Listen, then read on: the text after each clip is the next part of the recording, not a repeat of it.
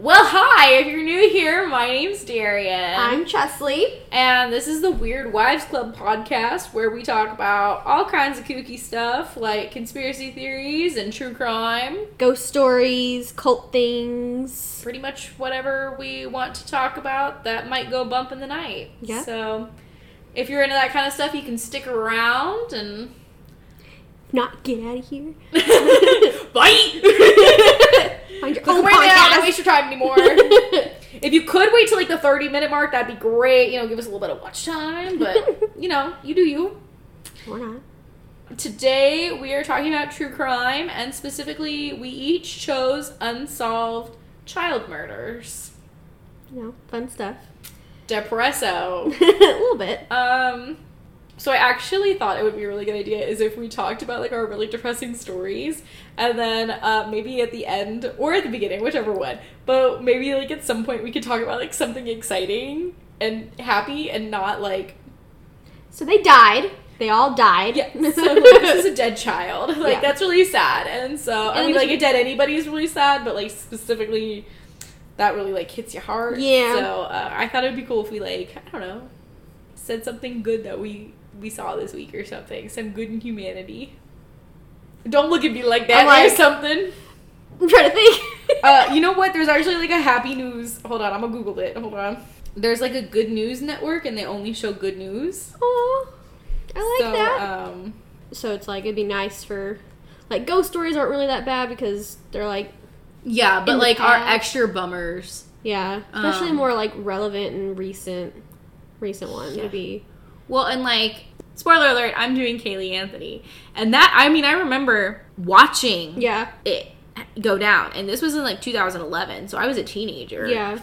So um, I was a freshman in high school. Mhm. So, uh, Chesleigh started last time, so I'm gonna start. Caylee Anthony was born on August 9th, 2005. Also, sorry, interjection.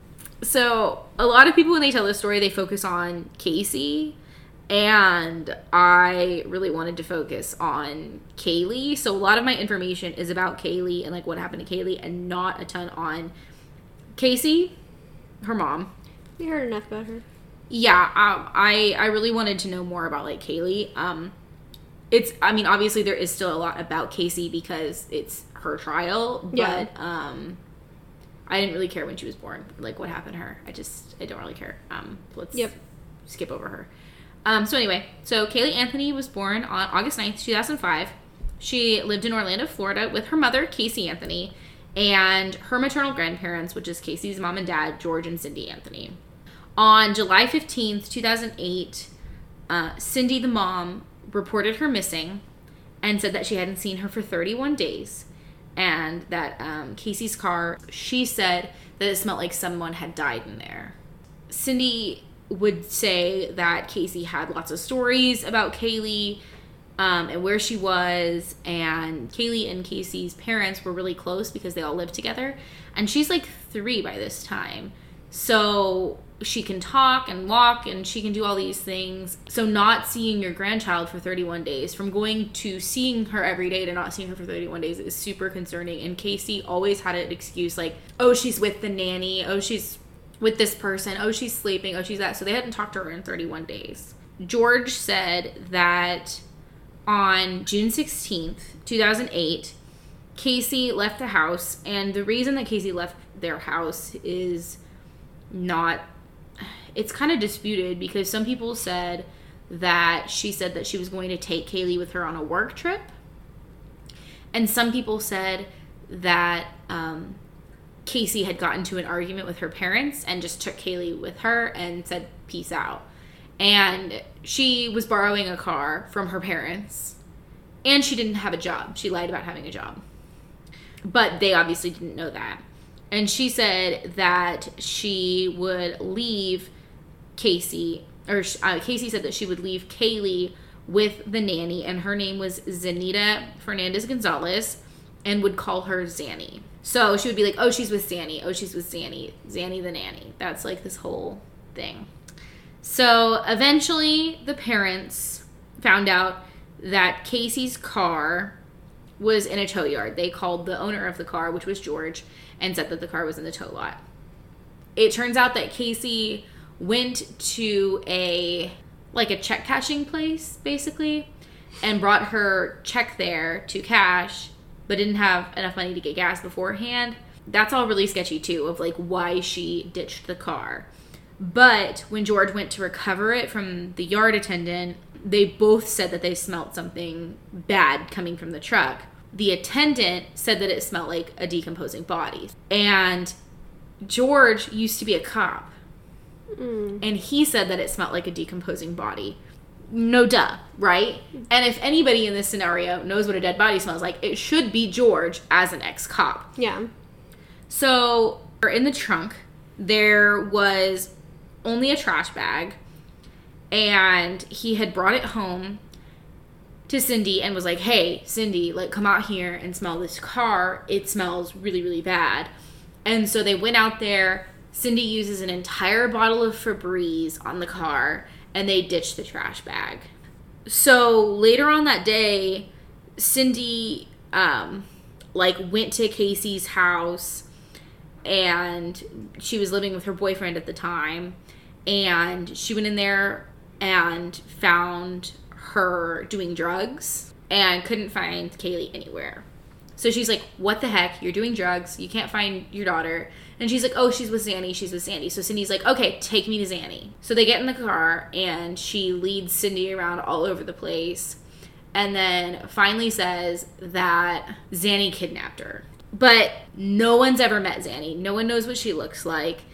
So Cindy calls the cops and says, There's something wrong. I found my daughter's car today and it smells like there's been a dead body in the damn car. End quote. She then calls the cops back and says that her granddaughter's been missing for 31 days. And they're like, um, if you've known for 31 days that your child has been missing, why haven't you called? And she's like, well, it's not my child. It's my grandchild. It's my daughter's child. I didn't know she was missing, but she's been missing for 31 days. So, of course, the cops immediately come to Casey and are like, yo, hey, your kid's been missing for 31 days. What's up?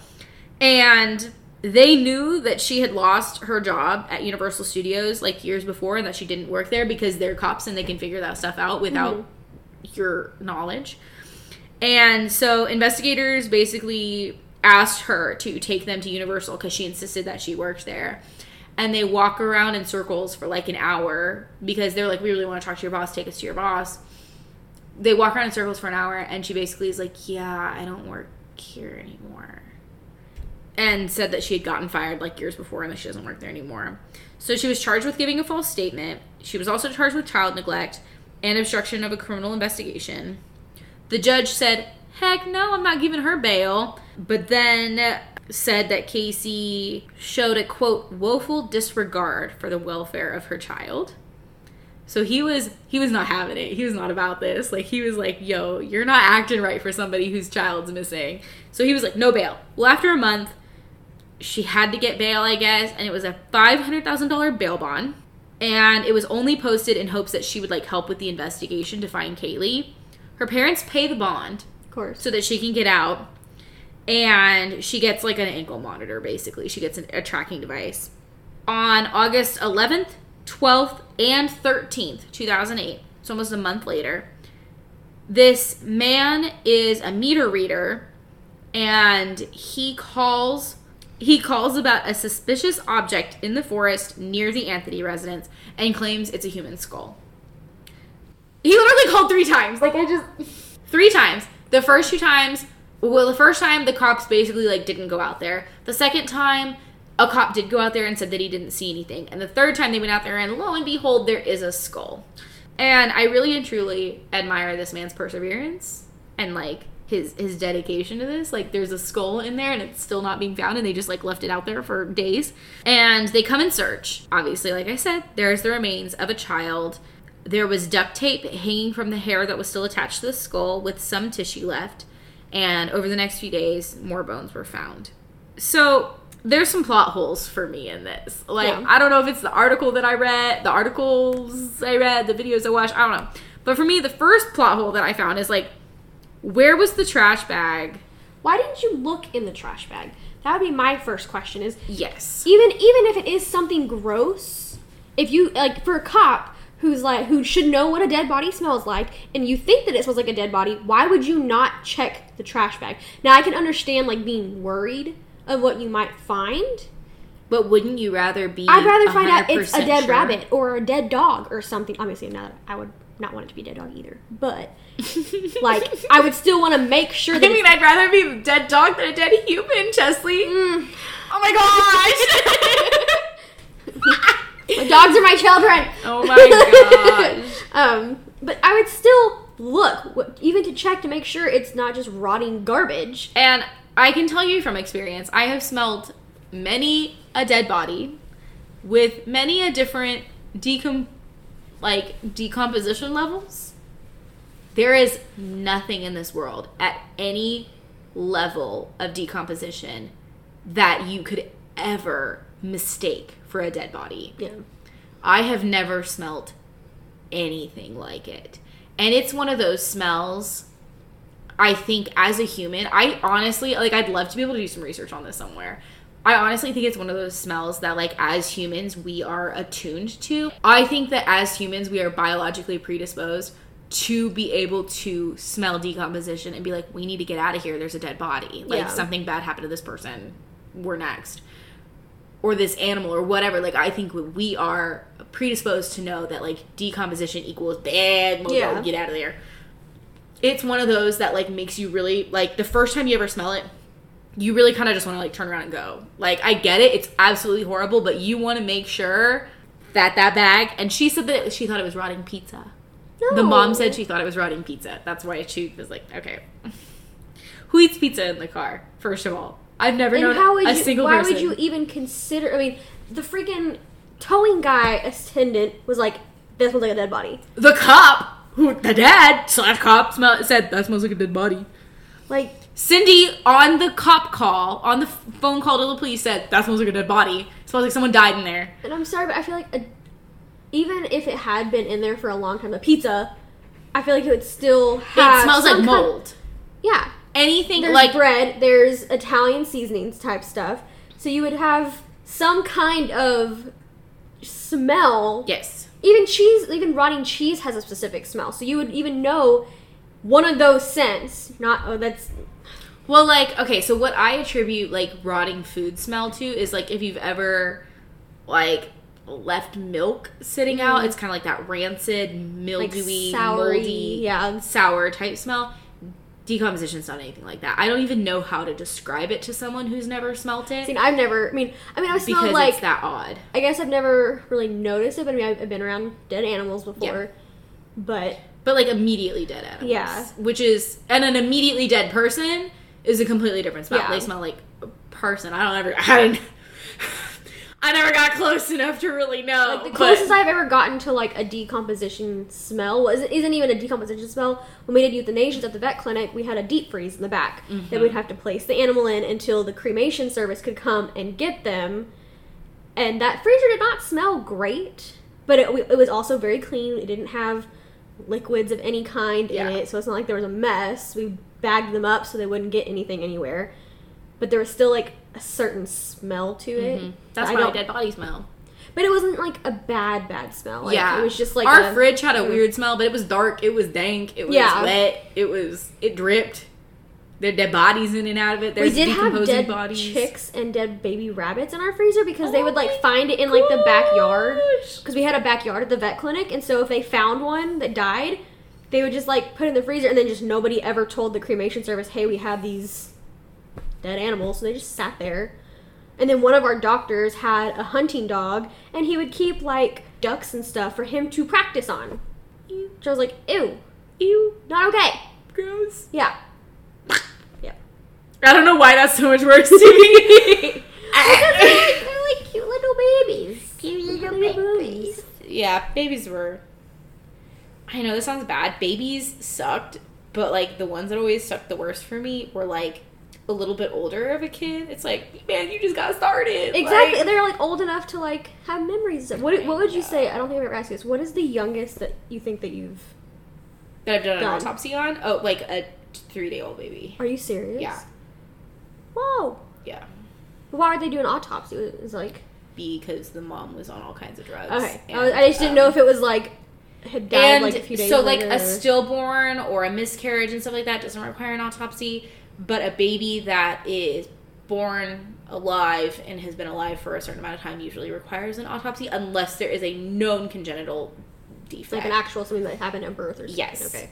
especially if mom is known to do drugs or alcohol um they want to be able to basically say like child neglect or Mhm. something like that um that case also there was some suspicion about the baby daddy had like beaten her and that's the reason she had gone into labor and like there's a lot of like Mm. accusations that you know we never know are true or not because we just get people's word Yeah. um, so that was the youngest. Um, I've also like seen autopsies on five year old, seven year old, um, thirteen. Oh my god. But as like teenagers, more likely it is a suicide, which it's the suicide is the third leading cause of death for teenagers. Hmm.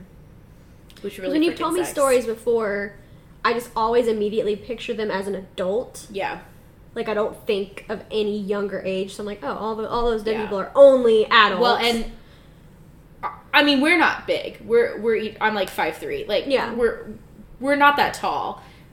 So and now that I've been teaching, it's like I always was like, oh my gosh, all these high schoolers look like adults now, and like you get there and you're like, y'all look like children. yeah, Like I'm not mistaken for a child ever, and I look pretty young. Like I got good skin, I got good genes. Like I, if I got anything going for me, is that I look young. yeah, But um, I've never been mistaken for a child at the school, like a teenager, and um, so to see like a 13 year old who's like an eighth grader who wants to kill themselves, it's like, honey, just keep going. Yeah. like you got this.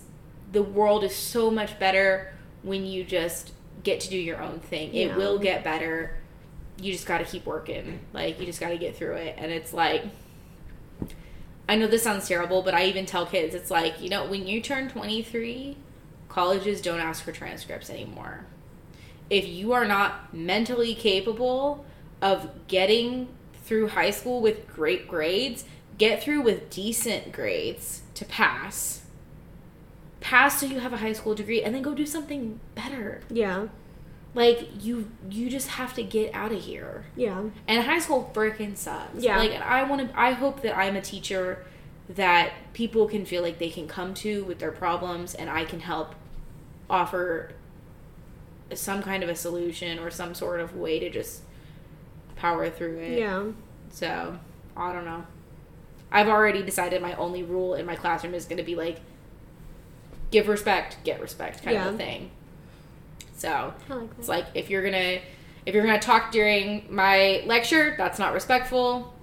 You're you have my respect because you're a human being. Every single human being gets a base level of respect from me, but you're not going to get the same good treatment that everybody else is going to get if you're going to talk during my lecture. yeah, So, because I think it's so stupid to like give kids a hundred rules. It's like they, they're kids, and if they can't feel like they can interject my lecture with something funny, we're in the wrong classroom, Yeah. man. Because my my lecture's got jokes built Well, that, in. that makes your job harder if you have to keep them up on these rules. And I feel like that's when kids normally act out more, is because they don't want to follow the rules. They're they trapped. they want to be funny. They want to they want attention. They need something. well, and let's be honest, I'm a teacher because I'm funny and I want to Right. so, like, if y'all ain't laughing at my jokes, somebody better offer a better joke because I'd like to hear it. so anyway, um, yeah, um, I'm also super unimpressed with the the police, uh, with the police response. I'm a little annoyed that like this man had to call three times to say there's a dead body in the woods and y'all don't show up to like the third call. oh, just wait till you get to my story, and you will hate police even more. They stupid. Mm. But still, like the fact that he calls three times, it is a dead body. If he was, like, oh, I found a dead dog on the side of the road, no big deal. And there is don't get me started on this. There is no way that you're gonna look at a human skull and Be like, and say, "Oh, that's a dog," or you're gonna look at a dog skull and go, "Oh, that's a human." No one's gonna do that. No. not unless even you a are one messed up child with some deformities going on, even then, we. St- I mean, it You- is it's still there's so- still there has to be some basic shape. this is a four foot long bone, and like, there's a lot of difference, like between a human bone and a and a animal bone, and there's some animals that are harder to distinguish between humans. Don't get me wrong. And I went to school for this. I went to school to tell the difference between skeletal remains and non-skeletal and or human skeletal remains and animal skeletal remains. That's that's my gig. That's my my bread and butter.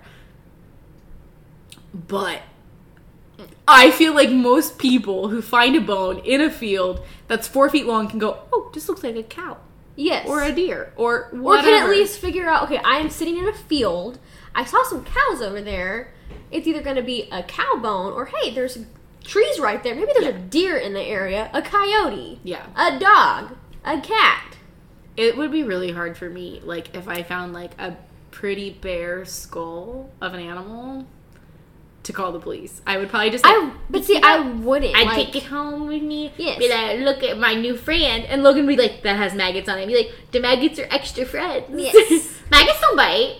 Not live people. They're scared of live people. I don't ever have a problem with. I. That's a lie. I did not know. this is so gross. I'm so sorry. We can cut this part out if you want. I but I'm just gonna gross. tell you. Um, I have no problem with maggots. I have no problem with like we've had bodies that had ants on them or whatever. I don't like spiders, but that doesn't usually happen. Spiders don't really like dead bodies. But um I did not know that jumping maggots existed. you told me about these yes until one day they brought in a body in a body bag. And normally they didn't zip up the body bag all the way because you have a most likely freshly deceased person who is probably still a little bit warm um in a body bag and then you're going to put them in the fridge.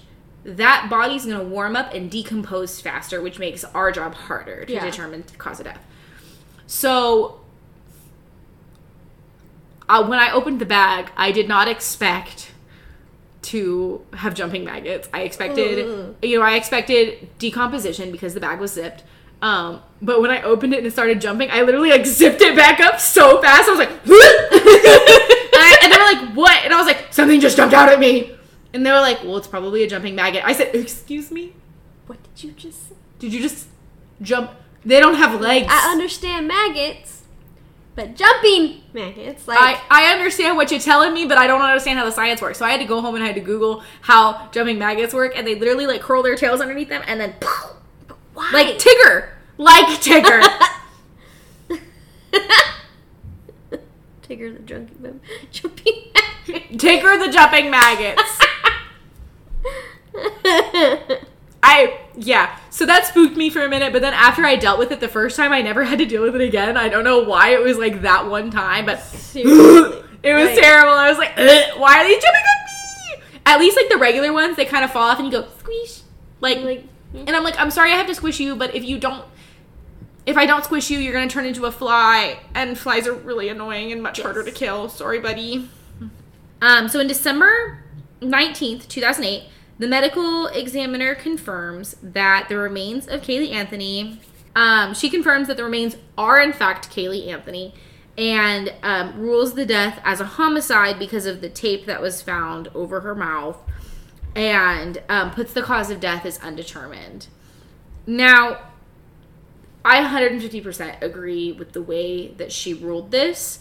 Um, uh, she said that the reason that she ruled it as a homicide is because there is no child that should have duct tape on its face when it dies. And I completely and utterly agree with that. And I, like I said, I completely agree with the um, ruling of a homicide because homicide does not necessarily equal murder. It means that another human had something to do with this other human's death. yes Um, so the fact that there's a bag, there's a trash bag, there's um, she was found with a Winnie the Pooh Winnie the Pooh blanket, and she, like I said, with the duct tape over her mouth. That entails that there was somebody else at the scene, and Yes. somebody had something to do with her death. she didn't just whether- wander out into the into the, the grass area with where duct she was over her found mouth. she's not playing with duct tape Exactly. like No, not with a bag, especially not with a bag. Um, and she says that um, there was chloroform evidence in the car, and that even a small amount of chloroform could have killed Caylee. Um, so um, on October 14th, before Caylee was even found, um, Casey was indicted by a grand jury for first degree murder, aggravated child abuse, aggravated manslaughter of a child, and four counts of providing false information to the police. Police? There's a T on the end of police now. Um, to the police, and she was arrested, and the judge ordered that she had to be held without a bond. On October 21st, they actually dropped the charges of child neglect um, because I guess the state's attorney didn't really think that there was enough evidence for child neglect. Like that's Um, like the ultimate neglect is death. Yeah. Um, so there wasn't there wasn't really enough evidence for child neglect and that they really wanted to focus on getting basically getting her on murder charges because there was a deceased child.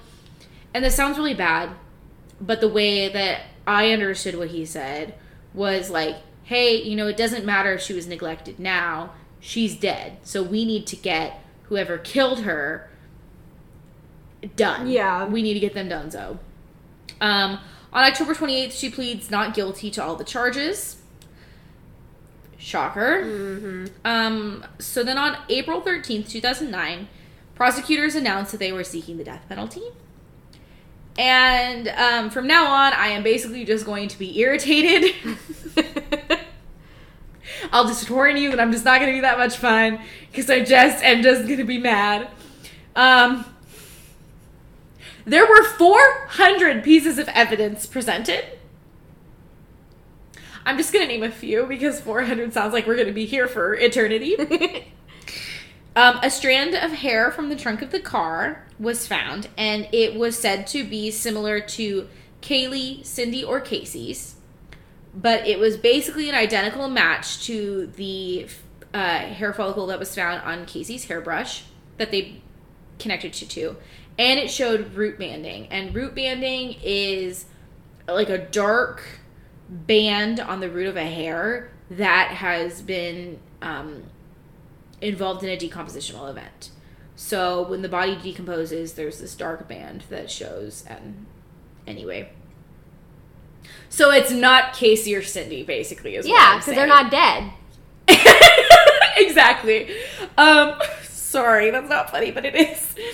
Um, a they showed a forensic report that showed air sampling performed in the trunk of Casey's car showed that there had been a decompositional event.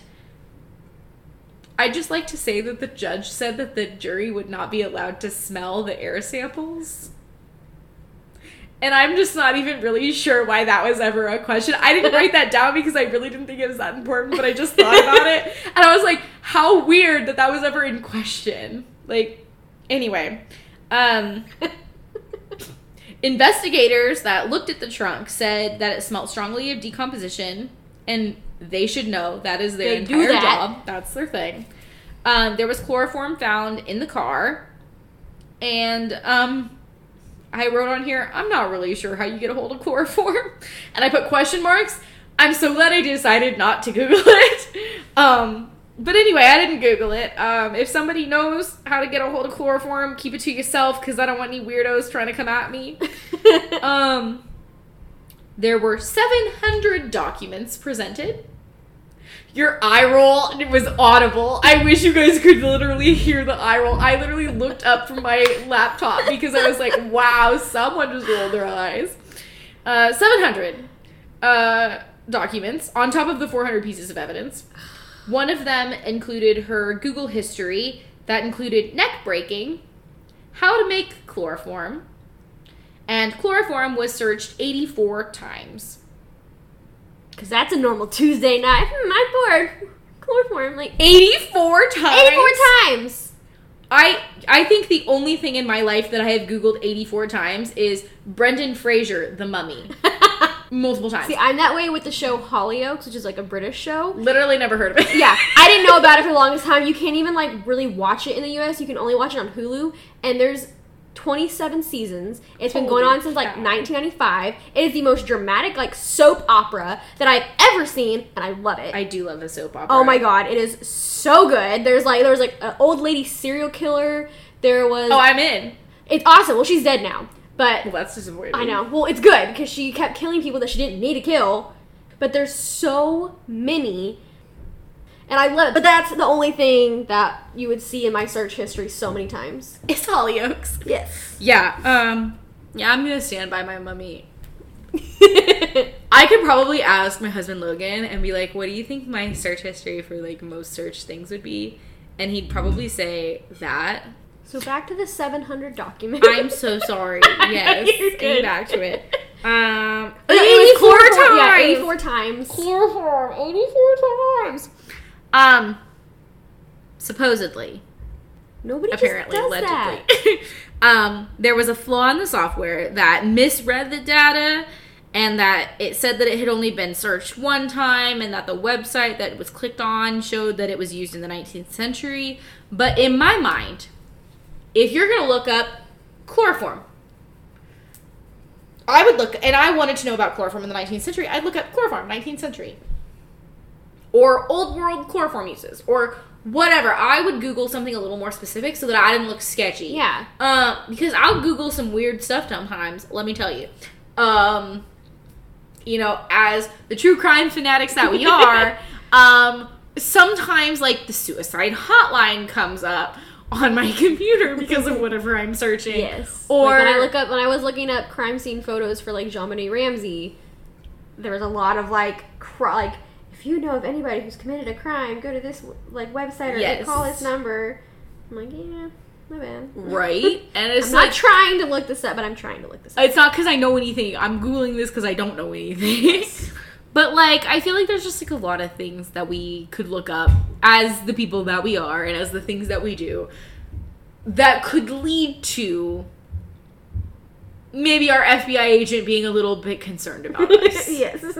However, it's okay. We have a podcast. I have never looked up just the word chloroform. To me, that's like work, looking up like how to kill my husband. Yes. It's very suspicious. Even Nobody- though if that's the name of some like crazy obscure movie that you've never heard of in your entire life that you want to watch. what what is the movie? Blah blah blah. Like whatever. Type in how to kill your husband movie. Like make yourself less suspicious, my man. Seriously, because chloroform's not a word that comes up in everyday use at all. No. There's I have never just brought up chloroform. Like, yeah, so I had lunch yesterday and there was some chloroform there, Oh you know, gosh. whatever. Like, Yes. it's not how it works. So, um, I guess detectives that were at the scene said that there was residue on the duct tape that was on her mouth that looked like it was from a heart shaped sticker. But the lab was not, like, nobody took pictures of it. Of course not. The investigator that was there actually like went on the stand to testify. She said when she saw it, she told her superior about it. She noted it in her notes and she did not take a picture of it. Number 1 rule. Take a picture or it didn't happen. Seriously. Pictures This didn't is- happen. This is 2011? This is 2008. This is 2008 when everything's happening. But still. take a picture. There's pictures. So she didn't take a picture of it. They subjected it to DNA testing and dye testing for fingerprints and didn't find the heart residue on the sticker. I don't know. That was just That's weird. mentioned multiple times and I felt like it was important. There was a blanket that was found, like I said, that matched the bedding from Caylee's bedding at her grandparents' home.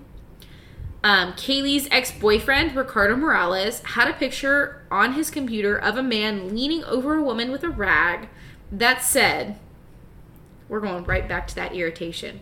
Win her over with chloroform. First of all, ew. www.hadtocommittarape.com is what I'm hearing. like, that's ew. Ew, ew, ew. That's so gross. If that website exists, I don't know if it does. I just made it up, but I'm Who sure does knows? because people are who absolutely disgusting. knows? So, um, yeah, first of all, ew. Second of all, um, if he had nothing to do with any of this, like that's great, you know, good for him. Glad he didn't like murder a child or get rid of a body, but um you're still nasty. Yeah. And um I hope you're single because you don't deserve You another deserve to be single. another person in your Yes. life to love you because Gross. your uh, sense of humor is trash. Like if Logan had that on his computer, I'd be totally questioning like, are you, everything. are you? Is there something going on there, buddy? Like, Are you there? mentally good? Um, I guess a cadaver dog signaled a high alert of human do- of human decomposition in the trunk of Casey's car. Hmm. But they basically tried to like the um the defense basically tried to like discredit the dog and I was like out of all of these things do not discredit this dog he is a hard working Yes. dog he's just trying to That is the one thing that he does in life, and he does it well, and he gets treats for it. Not like you. he's just trying to provide for himself and his family Yes, and you're trying he's working like, hard, and you're hardly working. He's Jerk. a hard-working pup. Basically, the prosecutors said that Casey was a party girl and killed her daughter to free herself of parental responsibility. And the defense said that Caylee drowned in the pool and that Casey's dad, George, had found her and told Casey that she would spend the rest of her life in jail and that they needed to cover it up. And that's why Casey went on to live her life normally for 31 days after her death. And she said that she was used to hiding her pain and pretending like nothing was wrong because her dad, George, had sexually assaulted her her um, since she was eight, and that her brother Lee had also been sexually abusing her. That's still. Uh, that's no. You still killed someone.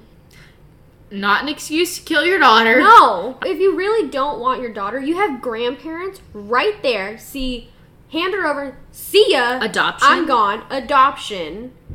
Like, or maybe you just shouldn't have a kid in the first place. That's a whole. I didn't include that because I was like, Casey's trash. I'm not including that. Yes. But she was originally she got pregnant and she was basically like, I'm not going to keep the baby. I'm not going to keep the baby. Well, then she was pregnant for seven months and was wearing baggy clothes and hiding it and did not tell her parents until she was seven months pregnant. And then she was like, I'm going to give the baby up for adoption. And Cindy was like, Absolutely not. You're not going to do that. We're going to take care of this baby. And they were like stoked that she was pregnant. And she was 19. Um, so yeah, there's no evidence that George or Lee ever sexually assaulted Casey. Not to discredit her, but um, she, I guess, was known to be a liar even all throughout like high school. She was known to be the kind of person that would lie just about anything from what they said. She also was a partier. She was a she was a substance abuser. She drank a lot, and she was only 19.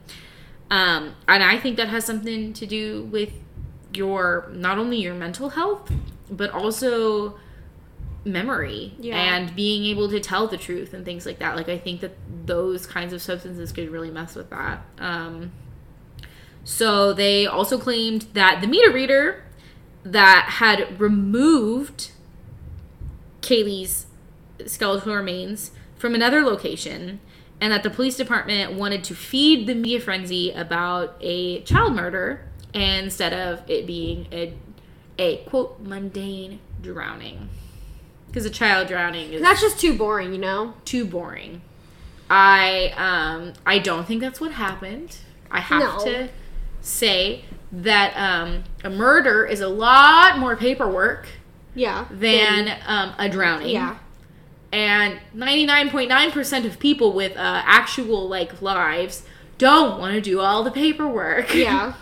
so i'm sure they would have been happy to call it a drowning if that's what it is my biggest thing this i'm telling you i'm just so freaking frustrated with this whole story if i had known i was going to be so freaking pissed off the whole time i wouldn't have done it but i'm doing it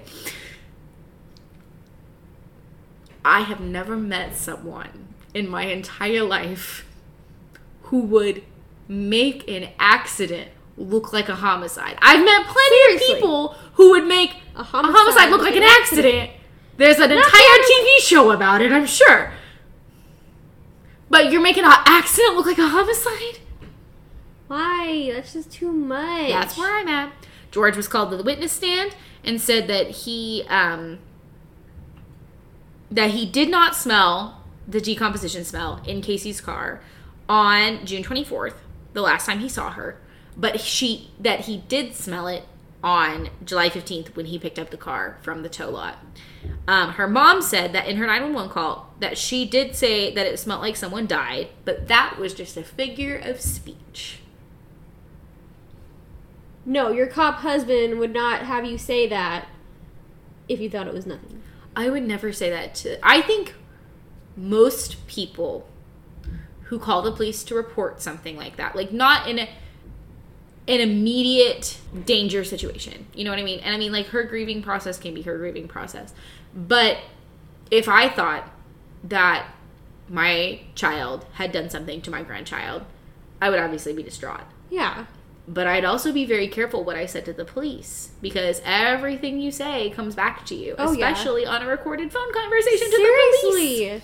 It's not like back in the day when they didn't record that crap. Yeah. So, um, and as in eh, her husband being next cop, she should know that. Yeah. So if you're going to say it smells like someone died in here, they're going to use that against you, whether use- someone yeah. died in there or not. what, Um, what I want to know is did they ever say anything about so they said they got rid of the trash bag.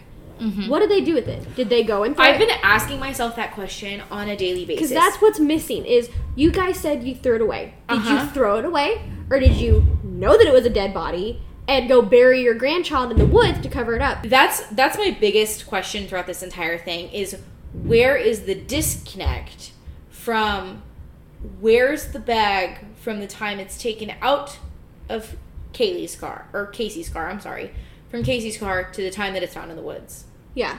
Where is it? Um we don't know. Nobody knows. I just I still don't understand how you just don't check the bag. What it like to me like I have trash bags in my garage right now full of clothes. If that bag started smelling, I'm gonna double check. If I see another bag in there, and I don't know which bag is mine, I'm gonna go check both, even if it has nasty rotten trash from the last week or something gross. I'm going to at least look in it to make sure it's not something either important or just to clarify that it's nothing important Mhm. like trash Mhm. or something that smells bad. Like, Oh, 100%. not that I want to sit here and smell bad things, but if the whole car smells like that, I'm gonna check the dang bag. Like that, and that's where it makes no sense. if you think you're irritated now, just wait. oh god, they made Lee, the brother, take a paternity test to see if he was the father of Caylee. The face you're making right now is the face I made at my computer for 20 minutes after I read that. why is that even question? Only because, well, yes, because she said that she was sexually abused. Yes. Um, Cindy Anthony testified that they buried their pets in blankets inside of trash bags and then duct taped the opening. And that she thought, basically, that Caylee had drowned in the pool. George had found her, told Kay, told Casey that basically she was going to jail for the rest of her life, and that they needed to cover it up, and that that's why Caylee was found like that is because that's how they buried pets in their family. It's not a pet, whether you're trying to cover it up or not. Like, I'm telling you, if you think you're irritated now, it gets worse. oh god, I'm still telling you. So, Dr. Werner Spitz. he's in my story. No, he's not. I love how our stories like connect that way. I know. Sometimes. I'm Like, like ninety nine percent sure. Like, like I. So he's obviously a very famous pathologist. yes, that's what he, I was like. That's what he is. He's um he's done many autopsies on many famous people. He assisted in the JFK assassination. He performs a second autopsy on Caylee. And he was really upset because the first pathologist didn't open her skull. And in every autopsy, every uh, every section of the body needs to always be examined. That's the rule. Yeah. It's always been a rule unless the family specifically says, "I don't want X, Y, or Z done." It gets done. Mm. So on that part, I completely 100% agree. Why didn't they open her skull? There could have been blunt force trauma. There was duct tape over her mouth. That could have given you a cause of death right there. Yeah. Like you, that The amount of things you can find out just from the skull alone. I know, I know. I shook. So, and I get like why someone may not want to do that because it is a child. don't care. You still have do to. It. It's you job. should want to do it for a child to find mm-hmm. out. Mm-hmm.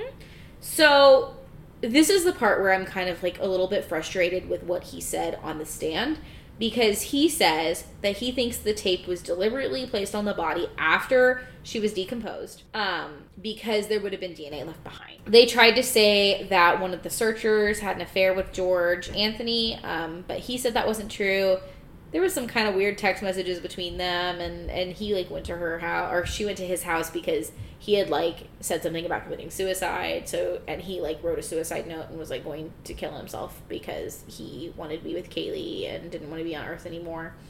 And I know that everybody grieves differently, Yeah. but in this same like time period, like George wants to kill himself because he doesn't want to be on the earth without Caylee.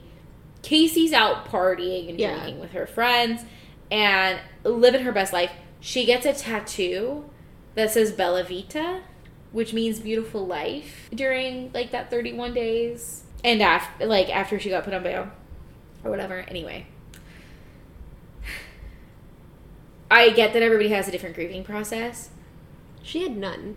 But your Like- child just died. You could at least try to not- pretend to show some sympathy. Get her freaking name tattooed on you or something. instead of Bella Vita. Seriously. Because obviously you don't have like that beautiful a life. Your Clearly, you're died. wanting that kind of life, but guess what? You're a freaking mom. You don't get that choice anymore. Well, and she had that kind of life before Caylee, and she was kind of having the same life with Caylee, but feeling guilty about it. Obviously. Um. Do you see that? They can see that.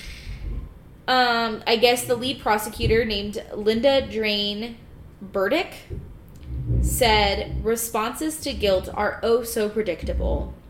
What do guilty people do? They lie, they avoid, they run, they mislead. They divert attention from themselves and they act like nothing is wrong. Which is everything that Casey has done in this. Um, I won't go. On July 5th, 2011, so three years later, the jury finds Casey not guilty of counts one through three regarding first degree murder, aggravated manslaughter of a child, and aggravated child abuse.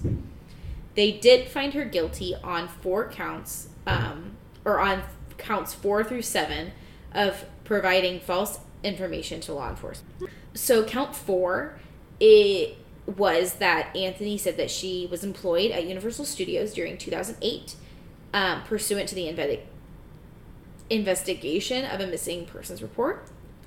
Um, count five was Anthony said that she had left Caylee at an apartment complex with a babysitter, causing law enforcement to pursue the missing babysitter.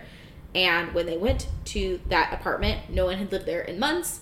And um, Zenaida Fernandez Gonzalez was found. It was a real person, just by crazy random happenstance. Casey couldn't identify her in a lineup. So she had never met this person in real life. Um, count six was that Anthony said that she informed two employees at Universal Studios, Jeff Hopkins and Juliette Lewis at Universal, of the disappearance of Caylee. Count seven was Anthony said that she had received a phone call and spoke to Caylee on July 15th, 2008, causing law enforcement to expand further resources. So she was guilty of all four of those counts. She had already spent three years in prison or in jail. She was only, um, she was, I think she was sentenced to four years, but she had already served three, and she had one left, and she got out early because of good behavior.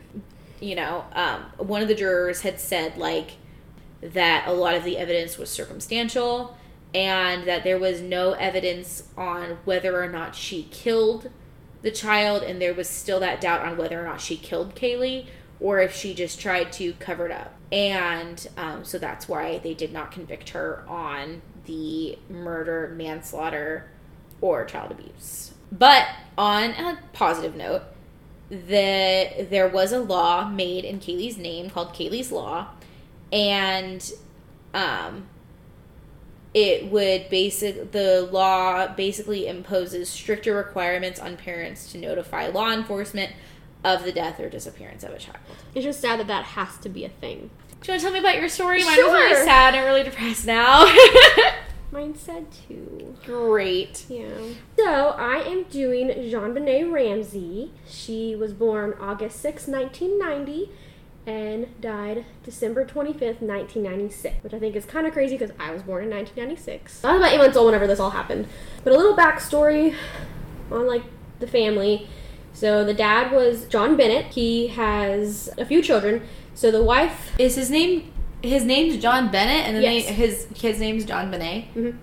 Ah. Yeah. Apparently, the name is like a mixture of his middle name and the mom's first name, but the mom's name is Patricia, and they call her Patsy.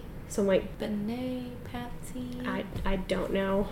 oh, I mean, I like it. I that's like the girl version of John Bennett. I get it. Yeah. I'm there. Dad's name was John Bennett. Mom was Patsy Ramsey. Dad was born in 1943. Mom was born in 1956. Between the two, they have two children, Burke and JonBenét.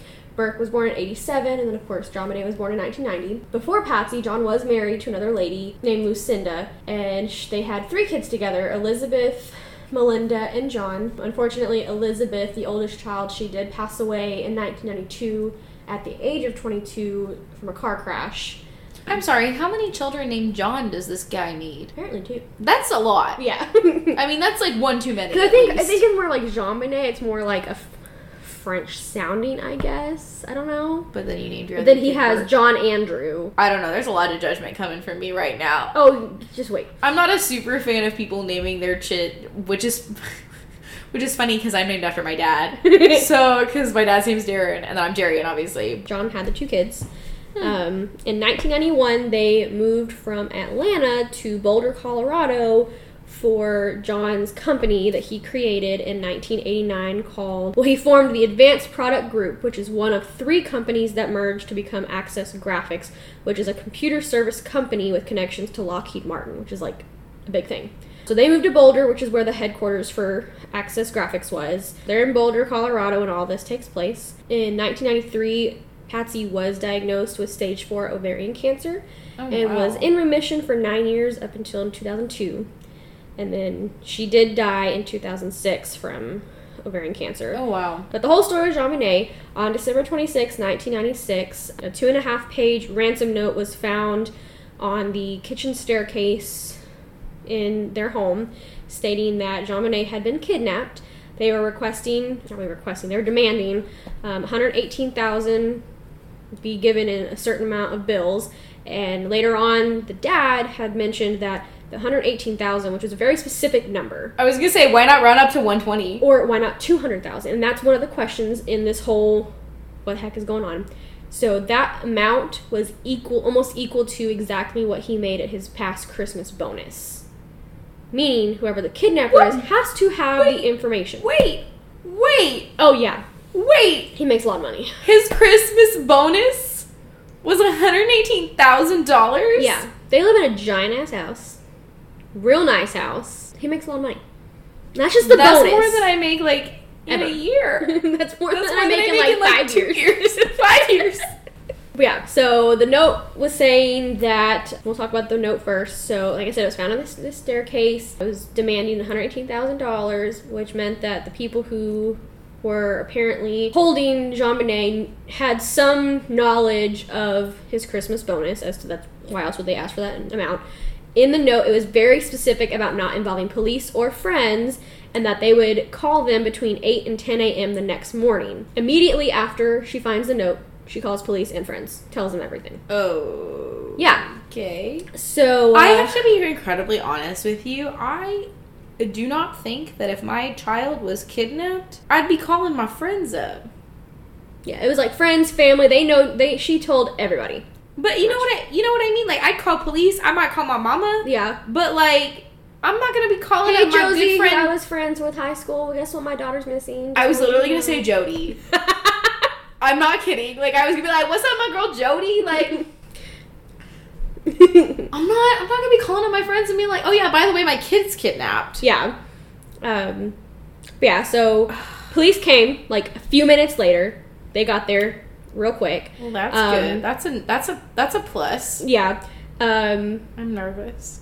So the next day, the well, the whole police are there between eight and ten a.m. They never called. And the Ramseys never They never questioned- called the police. No, they the, never- no, the, ram- the kidnappers never called. Got it, got it, got and the family never said anything about it. They didn't mention. They were like, "Oh, it's eight o'clock. Okay." I'd be vomiting into a trash I'd be can at eight panicking until that time. yes, Like, until they called. I'd be vomiting from eight to ten, yeah, like maybe before that. Why would you but- not mention that? Or be like, hey guys, it's almost 8 o'clock. We need to be ready. Are you going to wiretap the phones? Like, are you going to be listening? We need to figure out who this is. No, nothing. Not, not, nothing at all. Nothing at all. And besides that, so police started looking into like employees who had worked at John's company because obviously if they knew the $118,000 Yeah. means they have to have some kind of knowledge of the bonus that he had gotten. Mhm. Um, another thing was the um, the note was unusually long, and they had proof that the note was written in the house. You are not going to take the time to write a two and a half page note A damn novel. in the house where you're kidnapping someone from. What if someone walks downstairs while you're in the middle of writing that? He's like what the heck? writing the next great American novel. Seriously. like and but they had also found the notepad and pen that they so used. they didn't even come prepared. No, and most kidnappers do. If they're Well, gonna, if they're gonna yeah. handwrite anything, they're gonna have it. It's called time efficiency. Seriously, yes, and that's what was one of the main like issues was the fact that it wasn't prepared. Like it wasn't prepared in advance. Oh my god. Like when you're go- gonna go kidnap someone and you have all these planned, your your note's gonna say something like, "We have your daughter. Give us this much money. Drop it off here. We'll call between here." Like, why couldn't they say? And they're they're like the note on Wikipedia is just super. It's super dumb. Um. I'm not about it. Also, I'm not I'm not trying to say it's cool to kidnap people. I'm not trying to say that. I'm just trying to say that if I was going to kidnap somebody, I, I would have the note like typed and proofread. Yeah. Get that spell check going. Yeah. I'd have my other kidnap buddies look at it at least Does once. this sound sure good? it Can I, I change this? Does that sound a little too dramatic? Not write my rough draft in the home. Uh, I don't know. It sounds a little amateur to me, but I continue. Well, speaking of, the note and a practice draft were written with a pen and paper. What? This wasn't even. This wasn't even the rough draft. This was the final draft. Yeah.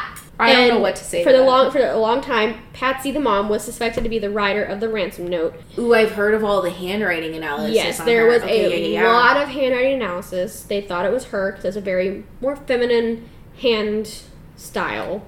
Everybody believed it was Patsy, uh, but a federal court ruled that it was very highly unlikely due to the citations of six handwriting experts, which excludes people who came forward that didn't have like credentials. People who just was like, oh yeah, that's definitely them. They were not included. It was actual experts Got who were included. So they have this note. The police are there. The night of this whole thing, it was just John, Patsy, Burke, and JonBenét. They had been at a Christmas party with friends. You know, they had Christmas, did everything else. So it's night of Christmas. Like I was saying, Patsy went against the ransom notes instructions, called police at 5:52, and called friends and family, alerting them of what's going on. The police arrived three minutes later and conducted a search of the house and could not find any evidence of forced entry. Um, Officer Rick French went to the basement, um, which is a, this is a big house, huge freaking house. So he goes to the basement and there's this door that had like a wooden latch, um, which he like stopped and like looked at. But obviously the latch was on, so there's no way the intruder could have ec- used that as like an exit. Um, so he turned around, didn't think anything else of it. Whatever. Um, so John was setting up arrangements to try and pay the ransom, and at that time, a forensic team was sent out. Um, they first believed that JonBenét had been kidnapped, and so they blocked off her room to prevent any kind of contamination of evidence, uh, since she was pretty much last seen being put to bed. The last thing they saw was very end of the bed, you know, she's going to bed. At the same time, friends, family, and a few victims advocates came over to like show support. They picked up and cleaned some surfaces in the kitchen, which possibly destroyed evidence. Why are they still allowed to be at the house? Why can't they meet down at the Starbucks? That is one of the million. Why can't is wrong Why can't they go to their friend's house for support? Or just say, "Hey, thinking of you." thoughts and prayers coming your way. Like, Welcome to America. Mhm. Um, let's see. So, Detective Linda Arndt. I don't know how to say her last name. It's A R N D T. Arndt. I think it's aren't. Okay. Sure. So Detective Arndt arrived around 8 a.m. to await the kidnapper's instructions, but they never called. If you're going to be kidnapping somebody and expecting a huge amount of money, and you say you're going to call, you're going to call. And one of the things that I read in the note, so I've said it multiple times now, um, the note said to not contact police. And if police were contacted, they would kill JonBenét. If friends were contacted, they would kill JonBenét. If anything that they were told not to do happens, they're to kill her. She did everything against the note. Everything. Don't know how to follow the rules. Nope. So next, um, around 1 p.m., so this is obviously a few hours later, um, Detective Arndt asked John, their neighbor Fleet White, and a family friend to search the house to see if anything seemed like amiss. John immediately takes a makes a beeline to the basement, opened the latch that the officer French had overlooked, and found JonBenét in one of the rooms dead. If he had just opened the dang door, he would have found her. Why did he like run to this room immediately? Nobody knows. That is the first place he looked. Why is that the first place he looked? In the multiple articles that I said, it said the word beeline specifically. He went straight there. He knew exactly where to look. So yeah, so when he found her, she had duct tape over her mouth, um, nylon cords around her wrist and her neck, and her torso was covered by a white blanket. Mr. Smarty over here picks her up immediately No. takes her upstairs and puts another blanket over her and lays her down, contaminating every piece of freaking evidence. And sh- he was told to mm. leave everything as it was. He was told, if you find anything, leave it there. What does he do? Picks her up. Am I not? My first reaction is not to touch things. Yes. Like I wouldn't want to mess anything up. Especially if I'm worried about. I just found my daughter dead. One, I don't really want to touch a dead body. I mean, I don't know how I would really act like in the moment, but if I know that there is a crime that was committed, if anything, call whoever needs to be called. My first reaction would be scream my damn head off. Yes, like, oh my god, she's down here. I found her. I found her. Yeah. Come take pic. Like, come here. Somebody help. I found her. And then let them take pictures. And then mm-hmm. hope. I mean, maybe, probably not, but maybe after they get what they need, they will let you pick her up and move her. Probably. Yeah. Like the. Oh my gosh. Yeah. So he contaminated the entire crime scene before any of the forensic teams could even get down there. So anything around her body is now contaminated. Mm. There's no who we don't we don't have pictures of how she was laying. We don't have anything of how her body was. But yeah, so they all after that they all provided blood, hair, and handwriting samples. John and Patsy were interviewed extensively for a few hours, and Burke was interviewed a few weeks later. Well, and he's like what, nine, ten. Yeah, so now what's So going yeah. I mean, interviewing a nine-year-old without parents is like illegal. Yeah. But it took them a few weeks to even let them let him be interviewed. Like they pretty much wouldn't let him be interviewed. But yeah, so now on to the autopsy. Um, the autopsy revealed that she had been killed by strangulation and a skull fracture. Um, with this, so one of the things they checked for, um, there was no evidence of conventional rape, although sexual assault could not be ruled out. Um, semen was not found, but there was evidence of vaginal injury. Um, the pathologist noted during the autopsy that it appeared that her vaginal area had been wiped with a cloth.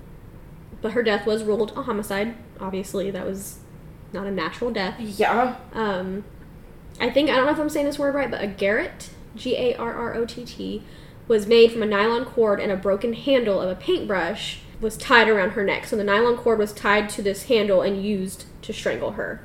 Um, Like to make the cord tighter. yeah. Um, and that had been found in the bristle part had been found in a tub of Patsy's art supplies in the basement, but the third, like the bottom third part of the brush was never found. Um, even though the entire house had been like extremely searched, like thoroughly searched.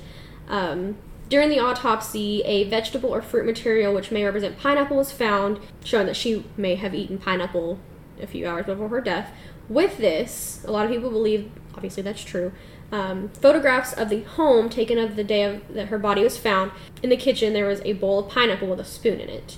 Um, neither John nor Patsy remember putting the bowl out or even giving it to her. So she didn't. They didn't give it to her. Got. But Burke's fingerprints were found on the bowl. Mm. Yeah. And during this whole thing, they state that Burke had slept through the entire night from the time they put him to bed until a few hours after the police arrived. So that's that he slept the entire night through. What? How is he asleep while the police are there? Yeah. They're not loud. You're not telling, hey, your sister's dead or your sister's missing. Come here. Are you safe? You're not making sure your child, other child's safe. Like, And if he slept through the entire night, how is his handprints on the bowl? yes. And pineapple is not something that you can just keep out. It's not like you have sliced. I mean, it's sliced pineapple. Mm-hmm. It's not something you can just like keep. It's out not just a whole pineapple that's just sitting there for a few days. That's fine. It's a bowl of pineapple. Mhm. Um, one of the uh, beliefs of what happened is that she came down, woke up in the middle of the night. He was eating pineapple, and she took some. He got upset and hit her, hurting her. But what doesn't make any sense is why would the, the cords be wrapped around her neck? In that weird Be- way, I did not know that it was wrapped in that way. Yeah, like it would make sense to me. It, okay, none of this would make sense to me. I can't even. I can't even say that. Like I can't even like justify saying anything like that. I can't even say that makes But sense. one of the reasons was that you know he struck her. She fell down. There was a two dots on the on her back that looked similar to like a taser, like a stun gun, that they never figured out what it was from. But apparently, one of his toy trains matched it perfectly, and they think that maybe he like poked her after she had died. But again, I don't really never really found anything about Yeah. did he strangle her? I don't think a nine year old is strong enough to strangle his little sister. I mean, no. Yeah. Yeah, so that's just one of the things. Um, but there was a, a blood sample found. So in 2003, forensic investigators were able to extract enough material uh, from a blood sample found on her underwear and long johns. Enough, they were able to gather enough material to establish a DNA profile. They figured out that the sample belonged to an unknown male and was not the DNA of any, of the Ramseys. It was entered through CODIS, which is a database that contains more than 1.6 million DNA profiles. Um, but the sample did not match any of the profiles in the database, which is weird. Um, later on, in 2016, a report said that new forensic analysis with more sensitive techniques revealed that the DNA contained genetic markers from two individuals other than that of JonBenét, meaning that the samples are more than likely from multiple people. Now, with this, there has been many controversies. So, some people believe that whoever killed her did it, which means there must have been multiple people who killed her. Um, they also tried to blame, or not really blame, but say that the sample could have come from somebody at the factory where the clothing was made, Mm-hmm. because people, you can you shed DNA constantly. Yeah. and things happen which accidental things happen. Like whether it was put there on purpose or on accident or whatever there's no way no to this day we don't know whose it is. I think is ridiculous. So for the investigation for most of this so john and patsy were initially the focus of boulder police but by october 1997 they had over um, 1600 people in their index of persons of interest 1600 people That's a lot. a lot How do you narrow? Freaking a lot. like mm. And if freaking John Bennett had just left it be, it probably wouldn't have been that long. They probably could have figured out something. So for the investigation, there was many errors, including loss and contamination of evidence, lack of experienced and technical staff on the investigation, evidence shared with the Ramseys, and delayed interviews with the parents made it complicated to find resolution of the investigation. So this the whole thing is just crap. From the beginning to now, it's still freaking crap. Because, I mean, the fact that that one officer didn't look downstairs, they could have saved them hours. Well, and like that latch doesn't mean anything. That like that's like Yes, I'm you're not looking- gonna look in this closet because it's All because closed. he's looking for intruders. He's looking for any way that an intruder could have gotten. Why wouldn't you have gone down to the basement? Because in the basement, by the way, there was an open window. but it was like a broken open window. And one of the things is that it was staged that way. And then part of Burke's interview, I believe, I haven't watched it in a while. I should have watched it, but I didn't have time. Um, he mentioned how one time they got locked out of the house and they had to go through the basement. And so the dad had to break the window, and that's why it was open. But there was also a boot print or a footprint next to the window, but nobody could figure out where it's from. Also, there was a suitcase down there, and nobody know, knew who it was, whose it was. How do you not know? Just a random. And they had one. The basement that they had was a huge freaking basement. It had like extra rooms down there, so it wasn't just a basic like little like storage area. It was like a whole other like house, pretty much. It had extra room, Oh my a bathroom. There was it was extra. But to help with this investigation, Detective Lou Smit came out of retirement early in 1997 to help with the investigation. He concluded that evidence pointed away from the Ramsey family. Um, there were two lead investigators that had opposing views. Both of them ended up resigning. Lou Smit being one because he believed that the investigation had incom- incompetently been overlooked the intruder hypothesis. So they didn't look enough into it, and it was just there's so much that was completely overlooked, and it's too late now. So he resigned. Uh, the next one was Steve Thomas because the DA had interfered with and failed to support the police investigation during this whole thing. Yep. So in September of 1998, a grand jury was convened to consider indicting the Ramseys for charges related to the case. Um, in 1999, they returned a true bill to charge them with placing a child at risk in a way that led to her death and with obstructing in an investigation of murder. I'm like, well, duh. Well, that's at the minimum, but all right. Yeah, but they were not um, prosecuted by attorney Alex Hunter because he did not believe that he could meet higher standard of proving guilt beyond a reasonable doubt that is required for a criminal investigation. Like, whatever. Well, in 2002, Boulder D- um, defense attorney Mary Lacy took over. Um, she agreed with a federal judge that the evidence suit is more consistent with a theory that an intruder murdered JonBenét um, than it was at a theory that Miss Ramsey did. So, with that, apparently people thought that Patsy had gotten upset with JonBenét because JonBenét had had episodes of wetting the bed. And that she got so upset that she struck her, which killed her, so they had to cover it up. So Patsy wrote the note, Patsy did all that. Like, mm, There is no reason to hit a child. a six year old who can't control what they're doing in their sleep. no. like, You think they just sat up and was like, I'm gonna pee right here? Like, no. That's Oh not gosh. at all. There is a reason for it, but no one can ever prove that because she did not have a history of of violence pretty much. Like she had no history. Even Burke was like, you know, we were never spanked as kids, let alone being able to kill your child. okay. Um, but yeah, so uh, on July 9th, 2008, Boulder DA office announced that the Ramsey family members were excluded as suspects to due to newly developed DNA sampling and testing techniques. So then Miss frickin' Mary Lacy publicly exonerated exonerated the Ramseys, like made it like a big thing. Got you.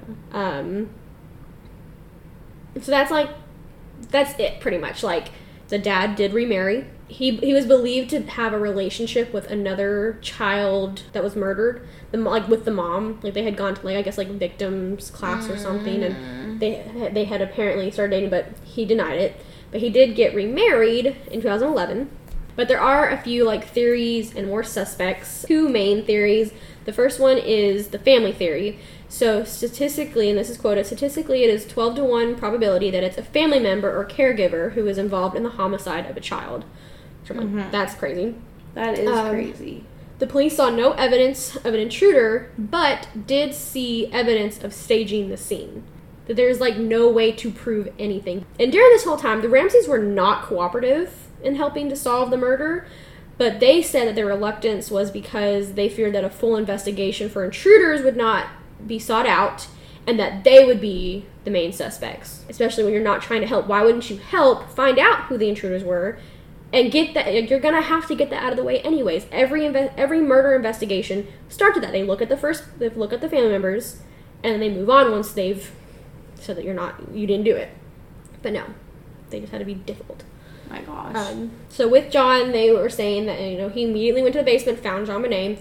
he was told to leave everything but no he picks her up takes the tape off he even took the tape off her mouth oh my god. took the blanket off of her, put another blanket on her, destroying any and all evidence. So a lot of people believe that he obviously knew something Mm-hmm. and he was trying to. I mean, I feel like he would have said like, "Oh, don't go to the basement" or something. Like if he really don't want people go down there. Yeah. But I obviously, already the- checked it out. It's all yeah, Gucci. the one officer who was sent down there said, "Oh, I didn't find anything." So he's like, "Okay, cool. Once if they make us go down there, I'll be the one to go look."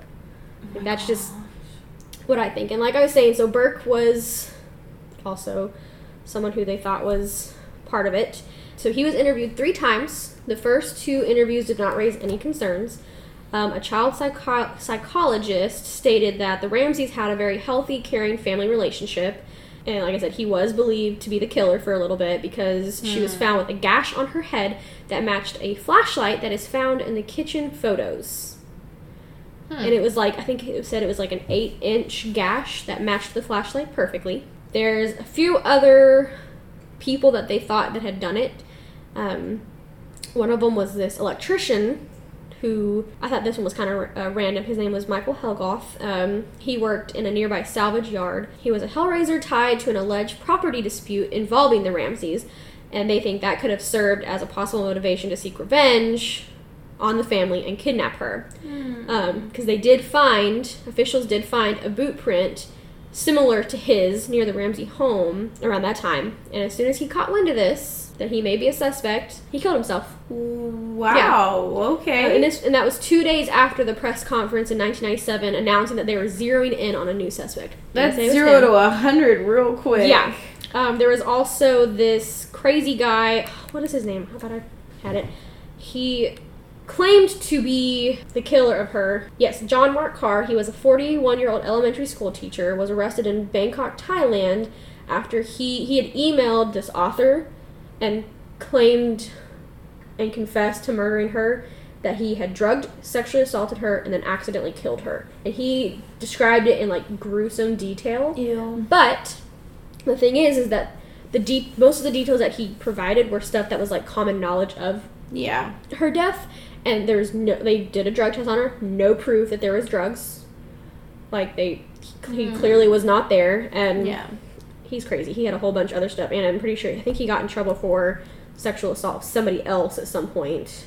Um, the intruder theory: they followed leads for intruders after finding an unidentified boot mark left in the basement where her body was found. That boot mark by the window. A few people who were early interests were their neighbor Bill McReynolds, who played the Santa at the Christmas parties, and he apparently paid a little too much attention to JonBenét. Ew. He has since passed away, though. Um, their housekeeper, Linda Hoffman Pugh, um, apparently she had asked them for money multiple times, which they kept denying.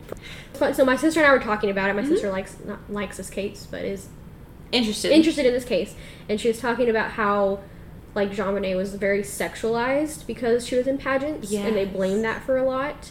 Um, well, and didn't she have like a stalker? there was a whole bunch of things that she had a stalker that people would follow her to her pageants. Uh, no, but this has been the most frustrating. Like, I think because it is unsolved, and I do Yeah. not like unsolved mysteries. No. I tried watching unsolved mysteries on Netflix. I can't they, do like, it. Revamped it. I can't do it. I cry through the whole thing. Yes. And then I'm mad that there's not an ending. Yes, and so I think that's why these so- are so like frustrating for us. Well, thanks for listening. Um, hope you guys.